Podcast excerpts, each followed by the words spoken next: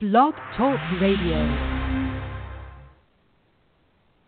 Hi, everyone. This is Denise Brown, your host of Your Caregiving Journey, a talk show that helps you as you help family members and friends.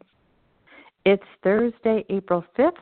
It's 11:30 a.m. Central Time, and we're live out of Chicago. I would say it is one of the dreariest days we've had here in Chicago. Oh my heavens. Rainy, cold, yucky. I think we're supposed to have some kind of storm that hits tonight where we have 60 mile an hour winds. Oh my heavens. And yes, it's April 5th. Hmm. Okay, wherever you are, I hope that the sun is shining and that you're warm and that you're comfortable and ready for a good 30 minute conversation about policy updates as it relates to Alzheimer's. So, Claire Day, who's our dementia care expert, is going to join us in just a few minutes. And Claire has some updates for us on her personal life, personal and professional. So, we're going to start off with some updates about how Claire is doing, and then we'll move into our conversation about policy updates. Just a couple quick updates for you. As you know, we have a couple of really great events coming up. The big one is June 2nd it's Caregiving and the Workplace, a summit that's happening here in Chicago on June 2nd. We've been doing podcasts with our panelists and presenters who are participating in our June 2nd event. So you can go to caregiving.com to listen to those podcasts. So uh, there's a green menu bar. Just look for the word podcast. Hover over that. Drop down menu appears, and then click on Caregiving and the Workplace podcast series. I always am so happy with myself when I figure out a good way for you to find things and when I name things appropriately. It seems like it just happens, but I will tell you, I fret, I wring my hands, I test things out. So when it works, I'm happy. So that's how you can find our podcast series about how people manage their career during a caregiving experience. And I hope you'll join us June 2nd. You can register to join us in person or virtually, and there's early bird rates. So you'll want to take advantage of the early bird rates, which expire April 24th. And for this summit, you do need to pay to register to watch the, the event. So you can watch it live. If you can't watch it live, you'll receive a link to the archive. So there is a fee to join us in person as well as to receive a link to watch the live broadcast and the archive. One price for the link to watch us live and to watch the archive. We're doing our 30 day random acts of kindness challenge during the month of April, so I hope you'll join us with that. And just a reminder that as spring is springing, we hope, this might be the time for you to add your ribbons of care. So, just a reminder about how that works. You tie a ribbon on something, could be a fence, could be a tree, could be a branch in front of your house. If you are currently caring for someone in the family, you tie an orange ribbon. If you have previously cared for someone in the family, you tie a green ribbon. And if you're doing both, have both of those experiences, you tie both an orange and a green.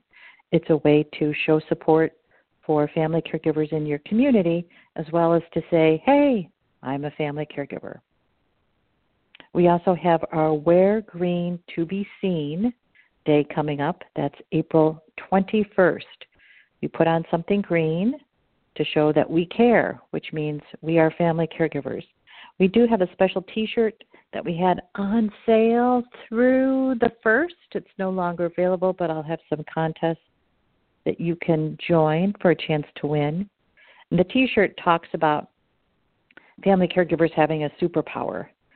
And one of our bloggers, Sharon, wore this t shirt on our Wear Green to Be Seen Day a few years ago. Someone in the grocery store saw her with the t shirt on, went up to her, and gave her a hug and said, I understand. So the power of of a situation like that is never minimized or overlooked. So that's why we do these kind of visibility events so that you can connect with others in the community who are in a similar situation and receive support. So important. So important. Okay, those are the updates. So Claire Day is joining us this morning. She's our dementia care expert. She usually joins us on the last Tuesday of the month, and we were ready to go on the last Tuesday of the month, but Blog Talk Radio was down. It was not ready to go. So we rescheduled for this morning. Good morning, Claire. How are you? Good morning, Denise. I'm really well, thank you. How are you? I'm good. So the last time we spoke, you were in Philadelphia because you were senior vice president of the Alzheimer's Association Delaware Valley chapter. And now we're talking to you in California because you are now the tell us what you are. I'm the chief program officer at the Northern California Northern Nevada chapter um, based here in San Jose, California. Wow. So you've moved, you started your new job, you're settling in. How is yes, it going? It's going really well. And I think one of the exciting things about this kind of an opportunity with an organization that's located across the country is opportunities like this come up and it it was all very easy. I I was able to sort of seamlessly come into a new role and it's always interesting to start a new role with similar work where eh, there's so much about the job I know, and yet there's a whole new um, culture of uh, their the way they they develop and implement programs, and obviously learning a new team. And my team is you know almost doubled in size. It's a a very large um, chapter. Uh, it's probably the largest chapter in the country and um, certainly they have. Uh, it, it's been a great opportunity to get to know the amazing staff that are working here and, and doing amazing uh, programs and outreach. And it's just been very, very exciting. I've been here about three months now, on and off. Although I feel like I've been back and forth a little bit between the physical move and conferences and meetings in Chicago. Um, so I feel like I, I really haven't quite. Um, uh, settled, but I think probably one of the most significant parts of the move for me was uh, I physically drove my truck from Philadelphia to San Jose. It was a 16 foot truck with a, a friend of mine who's actually the helpline manager at the Delaware Valley chapter, and she came on this journey with me, and it really was an amazing experience. So thank you for asking me. I followed along your trip on Facebook, and it looked awesome yeah, it was pretty awesome. and how long did it take you to drive those 1,600 miles? Um, so it was actually almost 3,000 miles by the time we were done. Um, and it took, uh, we did it in five days. wow. Yeah. Wow. It in five days. And it was, um, it was from the time we got to Tennessee, we were on the same road until we got to California. Wow. Did you see any part of the country that you thought, I want to go back to this place? Uh, yes, I think for certainly I one of the things um, because of the timing um, and the time we got into the city, I really wanted to spend more time in Oklahoma City. Uh, and so I would probably try and get back there. Um, I also we we stopped um, for in Flagstaff, which is a beautiful little downtown, um, and I would love to go back there. And I think just all of New Mexico. I don't feel that we saw the right parts of New Mexico, so I'd like to go back there. What a great idea. What a great road trip. I mean, wow, we live in such a great country. It's so beautiful. And there's no better place to see it than in a car with a good friend who's sharing the journey with you. Yeah. So today we're talking about policy updates. And last week you were at the annual conference through the Alzheimer's Association that really gives an update about where things stand as it relates to policy and Alzheimer's disease. So tell me what it was that you heard last week that you thought, oh, wow, this is good. We'll start with the good news. and then maybe we'll navigate from there, but we'll start there. Yeah, and I was I was so disappointed that we weren't able to talk last week because I was in Washington D.C. in the middle of the conference. We were, we would have we would have been talking on Tuesday, which is the the last day of the conference before we storm the Hill um, at Capitol Hill and, and really go and, and send our purple message um, throughout all of Washington. So it really was um, it was a shame that we couldn't because it was I was really energized and there was so much activity going on. But I think you know what's what we're looking at um, from a policy update, and, and, and anyone really that's involved in Alzheimer's in Alzheimer's uh, or related dementia care, whether you have Alzheimer's disease or frontotemporal dementia or Lewy body, we know that these types of dementia are the most expensive diseases in the country, and so our message was really about making sure that we're communicating just what an impact this disease has.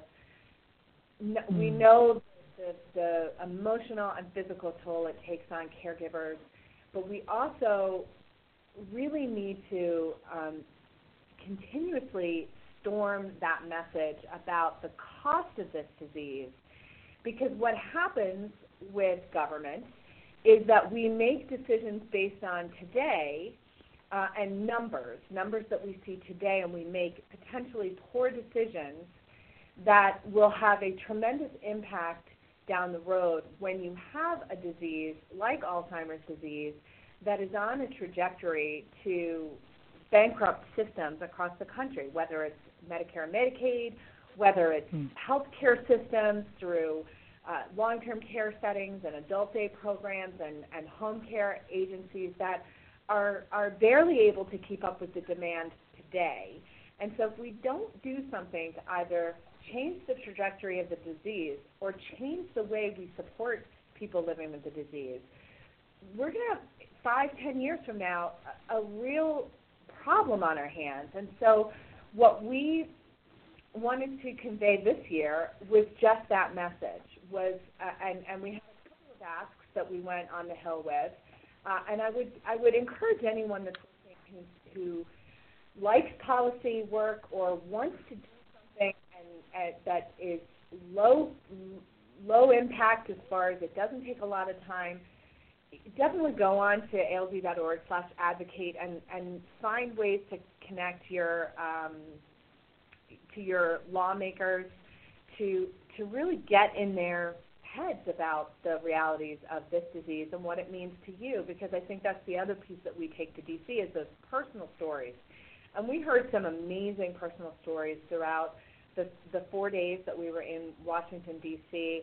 Uh, and I think um, you know one of the one of the most remarkable stories that I heard was a, a young woman who is from the Chicago area, and she uh, she was in college and had to come home her junior year because she was the oldest of four children and her mom was diagnosed her single mom was diagnosed with younger onset Alzheimer's disease.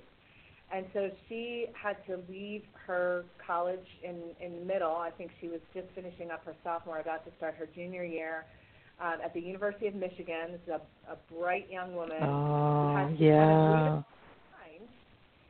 Yeah. To go home and spend the next five, seven years caring for her mom and her younger siblings. So, you know, in the in the course of a of a, a semester, you know, where most college students are just worrying about fitting in or passing their classes, this young woman went from being a, a college student to a full time caregiver and essentially guardian for her for her younger siblings who were all under the age of 18. Um, and and you know, she told the story also about how her her youngest sibling, I think, was somewhere in the 10 year old range, um, was just as much of a caregiver as she was in, in different ways, right? So these young children that should have been playing playing on bikes and, and going out in the summer were spending the summers making sure their mom was dressed appropriately and helping to feed her and helping to provide her care.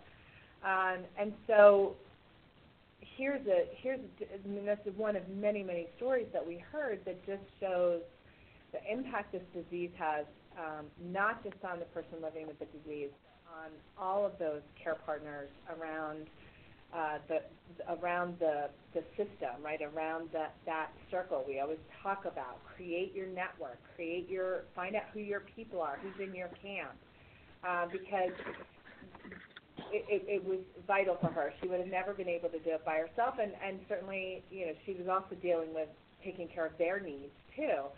She today um, she she went back to school. She finished her undergraduate. She's now finished her master's degree and is um, hoping to get involved in a, a PhD program um, at the University of Michigan, where what she wants to do is study how young caregivers are impacted by Alzheimer's disease because we, we talk a lot about caregivers, especially around the baby boom generation, the sandwich generation, those those adult children who are caring for their adult parents, right, their older parents. But there's a whole group out there of young caregivers under the age of 25, whether they're caring for a parent with younger onset or a grandparent in, in some settings where, where you know, teenagers and, and younger children are caring, uh, and maybe not just specific to Alzheimer's either. I mean, I think there are plenty of, of young, amazing people out there that are pro- providing the kind of care um, that some people would never even imagine a young person could provide. So she was just a remarkable, a remarkable young woman. She was interviewed on a panel with uh, Richard Lui, who was at the event. Oh, yeah. Got to meet at your conference in November. Uh, he came and, and t- talked to us about his story, told a very similar story to what we heard um, in Chicago in, in November, and, and then he uh, led this panel with this young woman and a, a young, uh, an older gentleman who has Alzheimer's disease, who talked about um, his his journey.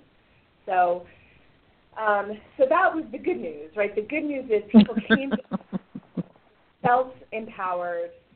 They marched on the hill in purple. 1,300 people attended this conference. It sold out um, weeks before the conference, which I don't think has ever happened before which tells me one thing. Well, it tells me a couple things. One is people are passionate about change. Uh, I think that's something that in the environment today we are all looking mm-hmm. for some kind of change, whatever whatever we're looking for. We're looking for change.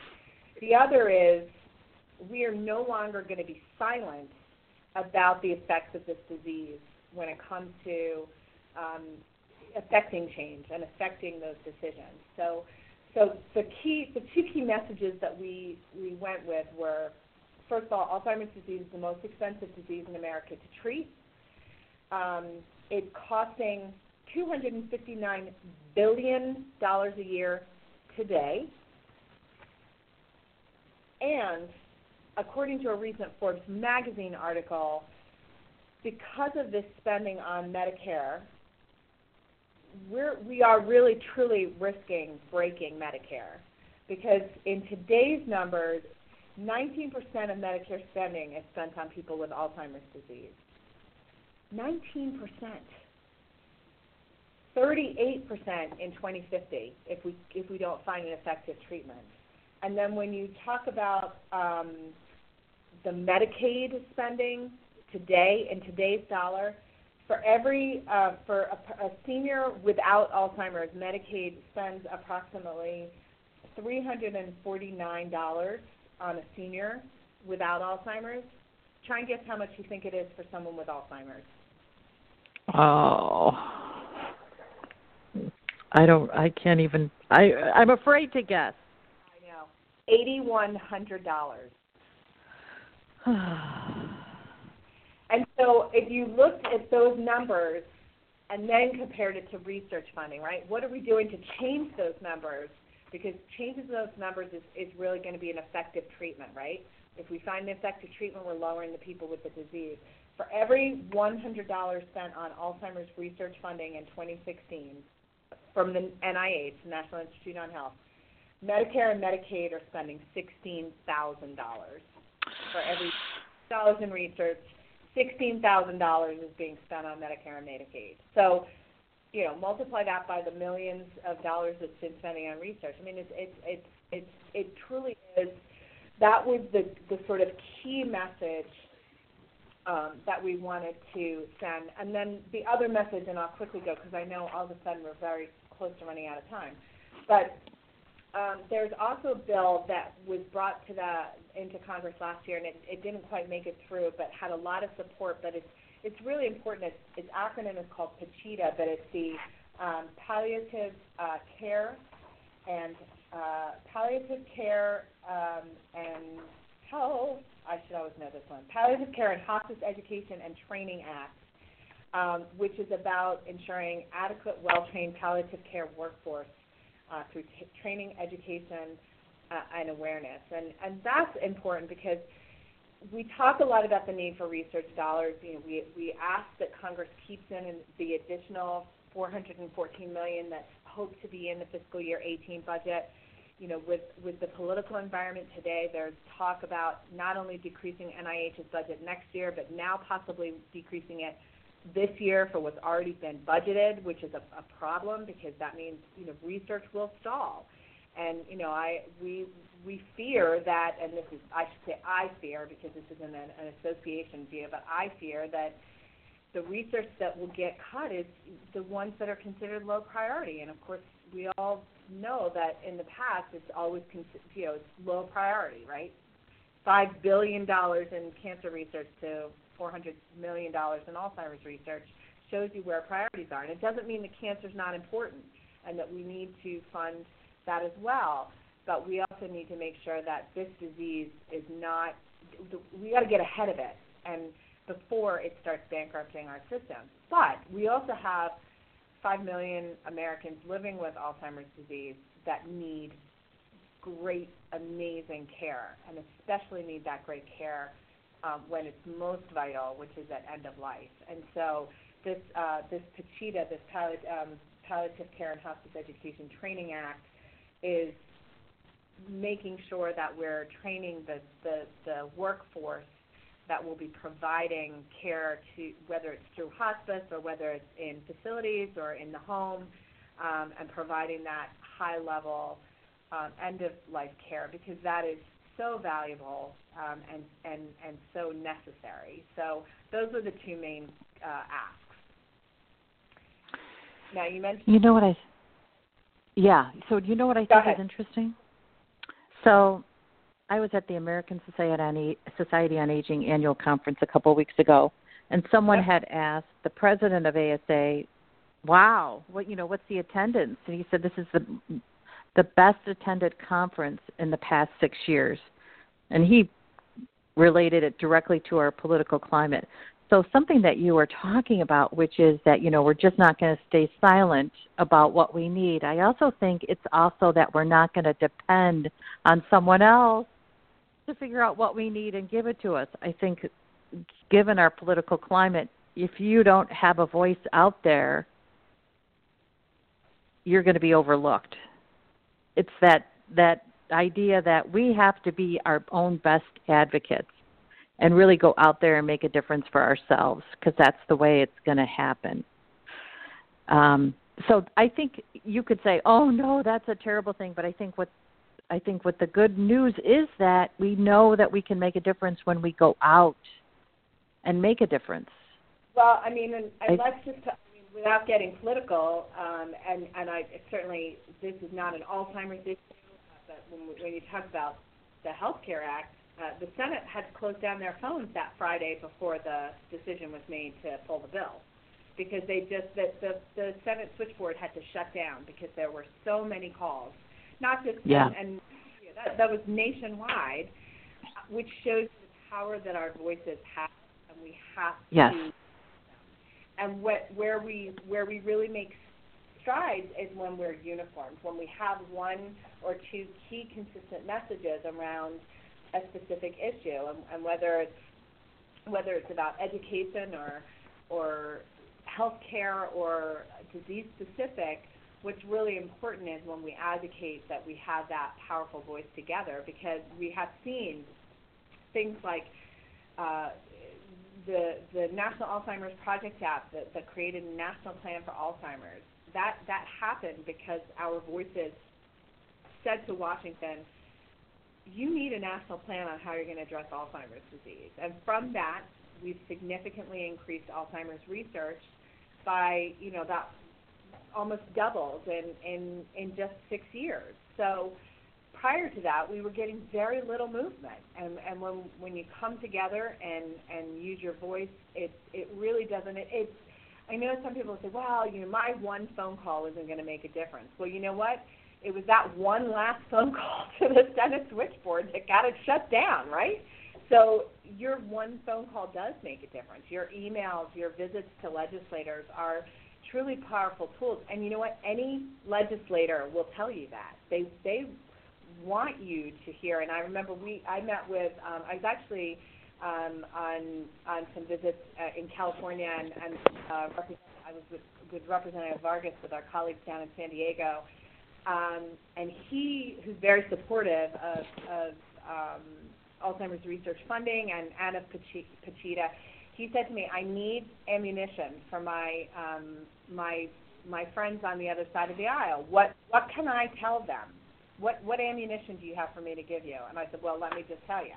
So I was able to run through, and and they're looking for how they can show their colleagues um, the facts. You know what what it is they need to know to make their case, and so legislators are more than willing usually to um, to get advocates visiting. It's you know the, they're it's how they get elected, right? Is by um, by us, by our voice, by our vote.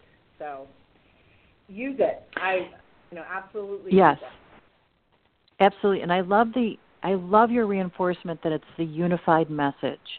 So there was a couple things that were happening a few weeks ago within our government. I was unhappy about it. I follow a lot of the conversations on Twitter. The people I follow said, "This is what you need to do. Here's who you call. Here's what you say." And I did it. I called all these legislators and said, "This is what I want you to know." And it was 10 minutes out of my day. Not a lot of work. There was no cost to me. But afterwards, I thought, okay, I am doing what I can, and I think that's what's so important. We have to do what we can, and if if we're in a situation where making those personal visits to our representatives is too hard, we can call. They have those young interns, those young kids answering the phone, and they give the message to the legislator about what you called about. You can leave your name, your phone number, all that. It's all good. It's all good. And I even remember, if you say, I'm just. Go ahead. I was just going to mention, even if you say once a month I'm going to do this, that's fantastic. That's fantastic. Yeah, and I, I can remember way back in the day before we could use email and, and social media to communicate. I remember one staff actually telling me that they kept a, a piece of paper by the phone, and every morning it would start scra- from scratch with the issues that came in via phone, and they do like the tally marks, and at the end of the day, they'd give it to their legislator and say, you know, this was the this was the call that got the most calls today. This was the issue that got the most calls today, and it truly had an impact on on the work that that legislator did. So. Um, our our calls are very important and powerful, and we have to keep them up. Yeah, we have to. We have to. And even if you feel like it's not making a difference today, it is because someone is tallying up what's important. And it's important that your legislator hears what's important to you. So we've got just about 50 seconds left. So, one last thought you'd like to leave with us, Claire? Uh, so, I think just just to get involved somehow and know that, that there's there's help and support out there to help you get where you need to go kind of broadly. Yeah. Yeah, I love that. And you had mentioned a area on the Alzheimer's Association website where we can go to to get more information and to get involved. Can you remind us of what that address is? It's alz.org and slash advocate. Or if you just go into alz.org, find, um, I think it says um, get involved, and it'll have a, a button for advocate. You can sign up to be an advocate. It's super easy. You'll get the email alerts when there's legislation in your district that has impact. uh, and it's really just emails. It, you, it's a great way to get involved. Excellent. Claire, thank you so much for being with us today. Oh, of course, thank you. And just a reminder that Claire joins us on the last Tuesday of every month at 11:30 a.m. Eastern Time. Thanks so much to everybody who's listened today. We so appreciate it. And be sure to stop by caregiving.com. Let us know how you're doing because we always love to know. Take care. Bye bye.